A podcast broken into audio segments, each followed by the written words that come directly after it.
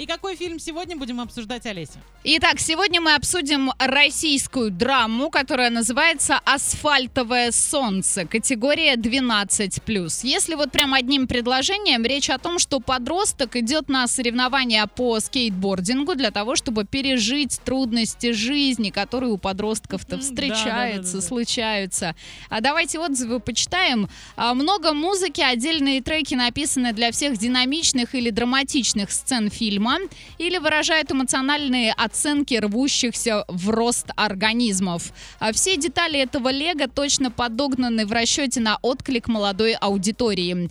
Фильм может пополнить ряд крепких среднячков, которые утешат, вселят кураж строителей себя и общества, а также вызовут улыбки, умиленные или ностальгические, соберут некоторую кассу и пополнят реестр духоподъемных картин. Но в истории кино, если честно, надолго не застрянут.